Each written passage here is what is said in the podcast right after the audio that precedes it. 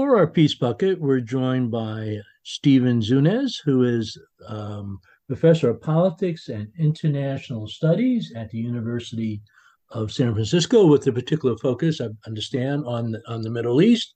And we asked Stephen to come on to talk about uh, Secretary of State uh, Blinken's recent trip to uh, Egypt, but particularly uh, Israel and the occupied territories, especially with Uh, a recent uh, wave of violence taking place there. So, you know, Stephen, what was your overall um, assessment of why this trip took took place?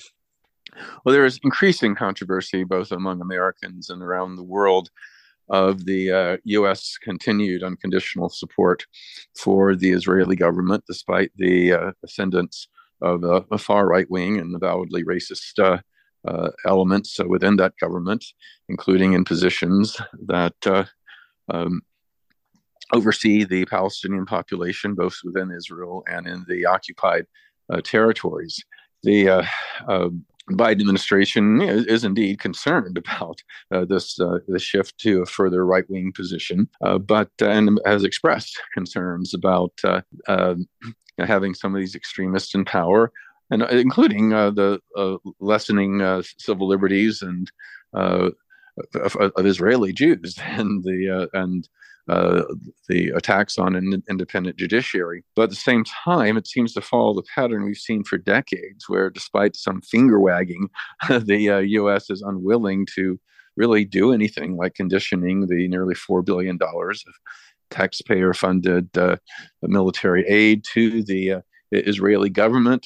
Um, the uh, refusal to s- stop blocking the United Nations from taking action regarding the Israeli-Palestinian uh, conflict, um, and uh, their opposition to recognition of Palestinian statehood by various governments or, or U N agencies. So, you know, it really it, it it's um, it's hard to to uh, you know, see what really can come out of the uh, the these meetings.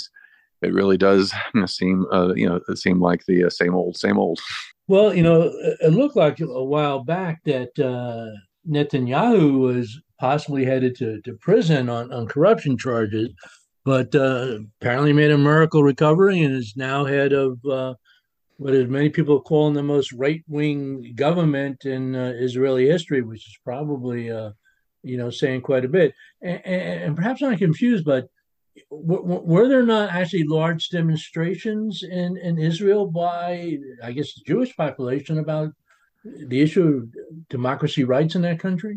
Yeah, very much so. I mean, there are huge demonstrations in, in Tel Aviv and elsewhere. I mean, though though they didn't really uh, address the Palestinian issue at all, uh, despite the fact that nearly twenty percent of the Israeli population uh, is uh, is Palestinian, and the uh, And if you count uh, areas of the occupied territories where Israel controls either directly or indirectly, they're actually the majority of the population. Um, so there are some criticisms that it was, you know, basically people defending the rights and rule of law for Jews, but not for uh, Palestinians. But uh, it, it did underscore that uh, there is a still a very uh, large minority of of Israelis who are concerned about the new government. You mentioned the corruption. I mean, that's a major reason that Netanyahu ran again for prime minister, because as as prime minister, he he uh, can't go to jail, uh, despite you know being indicted on multiple counts of um, of corruption. And so I think that the, the demonstrations we saw were more about basic principles of the rule of law. Um, one thing they're pushing through is uh, is a, a, a, a bill that, by a simple majority, the Israeli Knesset, which is in the part of this far right wing coalition, can overturn decisions by the Israeli Supreme Court, uh, including those that would uh, send Netanyahu and his cronies to jail, including those that would occasionally block uh, the uh, seizure of Palestinian uh, uh, land, uh, the de- destruction of Palestinian homes, and. and other violations of international humanitarian law. So uh, Blinken did actually meet with, uh, with Abba, who's the head of the uh, Palestinian government uh, in the occupied territories, and apparently he was hoping that, you know, Blinken and Biden might actually come with some ideas about how to actually restore, you know, Palestinian, you know, right over the occupied territories. But it, it seemed like Blinken came with some money for the United Nations you know, refugee program or restoration, but really didn't seem to have any political solution that he was offering. Not at all. I mean, the U S position is that uh, the, the only way of moving things forward is direct negotiations between uh, the Palestine Authority and the Israeli government. But the Israeli government has categorically ruled out any kind of Palestinian state.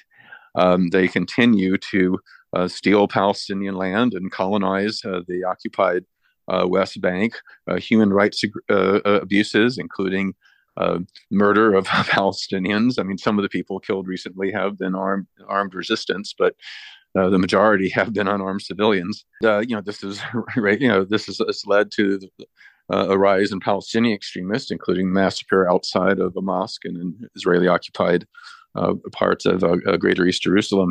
And but you know the, the Israeli position, and very much by the, uh, supported by the U S, is that security for Israelis is the primary issue, not the uh, uh, occupation and the denial of uh, the right of self-determination by the uh, the Palestinians. And uh, until the United States is willing to push that, uh, uh, the, the the rhetoric in support of the two-state solution really doesn't.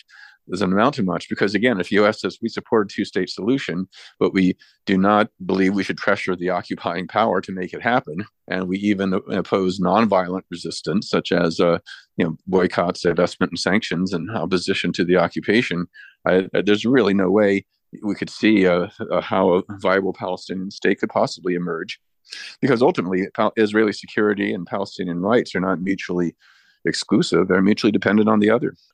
So I'm going to give you three minutes left, so I'll ask a broad question.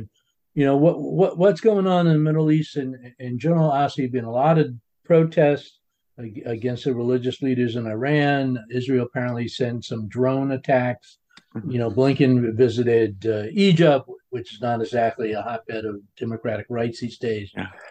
Is, is this just going to explode, or is there, you know, an op- a pathway to peace here? Yeah. Well, you know, Egypt, for example, holds over sixty-five thousand political prisoners, and they are the second largest recipient of U S taxpayer-funded aid and support. So in addition to supporting Israeli occupation, the U S is propping up the Egyptian dictatorship. It also arms these you know, repressive uh, theocratic family dictatorships in Saudi Arabia, U A E, Bahrain, and and other countries. We were speaking out in support of human rights in Iran, but uh, that's because the Iranian government's hostile to the United States. We're not, uh, we were far more reluctant to criticize human rights abuses by our allies. But the people of Iran, the people of Egypt, the Palestinians, the people in the Arabian Peninsula, um, are, just like anybody else in the world, want freedom. Uh, they want greater democracy. They don't want to be part of a dictatorial regime or or under military occupation, whether it be a pro-U S government or an anti-U S government. And I think until the people of the region, you know, have their rights, there is going to be continued uh, protest and unrest. And until the United States stops arming and supporting those that are violating human rights, we're going to be part of the problem, not part of the solution. Any possibility that Congress is going to try to push the Biden administration any of this, or you know, Israel is just the third rail of American politics, and whatever Biden does is fine? Well, you know, there there is increasing uh, a dissent against the uh, Biden administration's uh, blank check to uh, Israel's right-wing government, but uh, only a minority in Congress have raised concerns. Indeed, Hakeem Jeffries, the new Democratic leader, and Chuck Schumer, the longtime Senate uh, uh, Democratic uh, leader, um, have been ver- uh, even uh, uh, even stronger than Biden in terms of supporting the Israeli government. So as we saw in Vietnam, Central America, Iraq, and elsewhere, the Democratic Party leadership uh, is to the right of, of rank-and-file Democrats on a, an important foreign policy issue. But like those other examples, I think it's ultimately up to uh, the American people, particularly those of us who are do identify as Democrats, to push our party leaders to take a uh, take positions more in line with human rights and international law. We're out of time. Uh, Stephen Zunes, uh, professor of politics and international studies, University of San Francisco. Go to webpage. Uh, yes, w w w dot stephen zunes dot org. That's S T E P H E N Z U N E S. This has been Mark Dunley for the Hudson Mohawk Magazine.